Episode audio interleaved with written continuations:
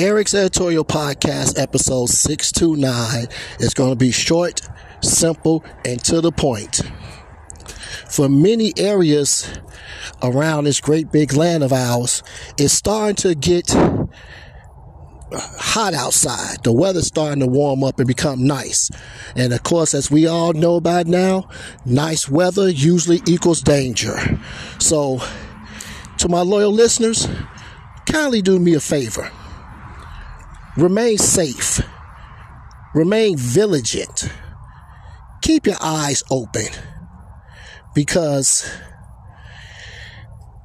weapons have no name and enemies has no friends.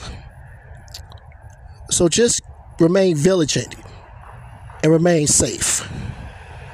If no one cares about you, just know that Eric cares about you. So, with that said, remain safe, blessed, and privileged for yourselves and your family.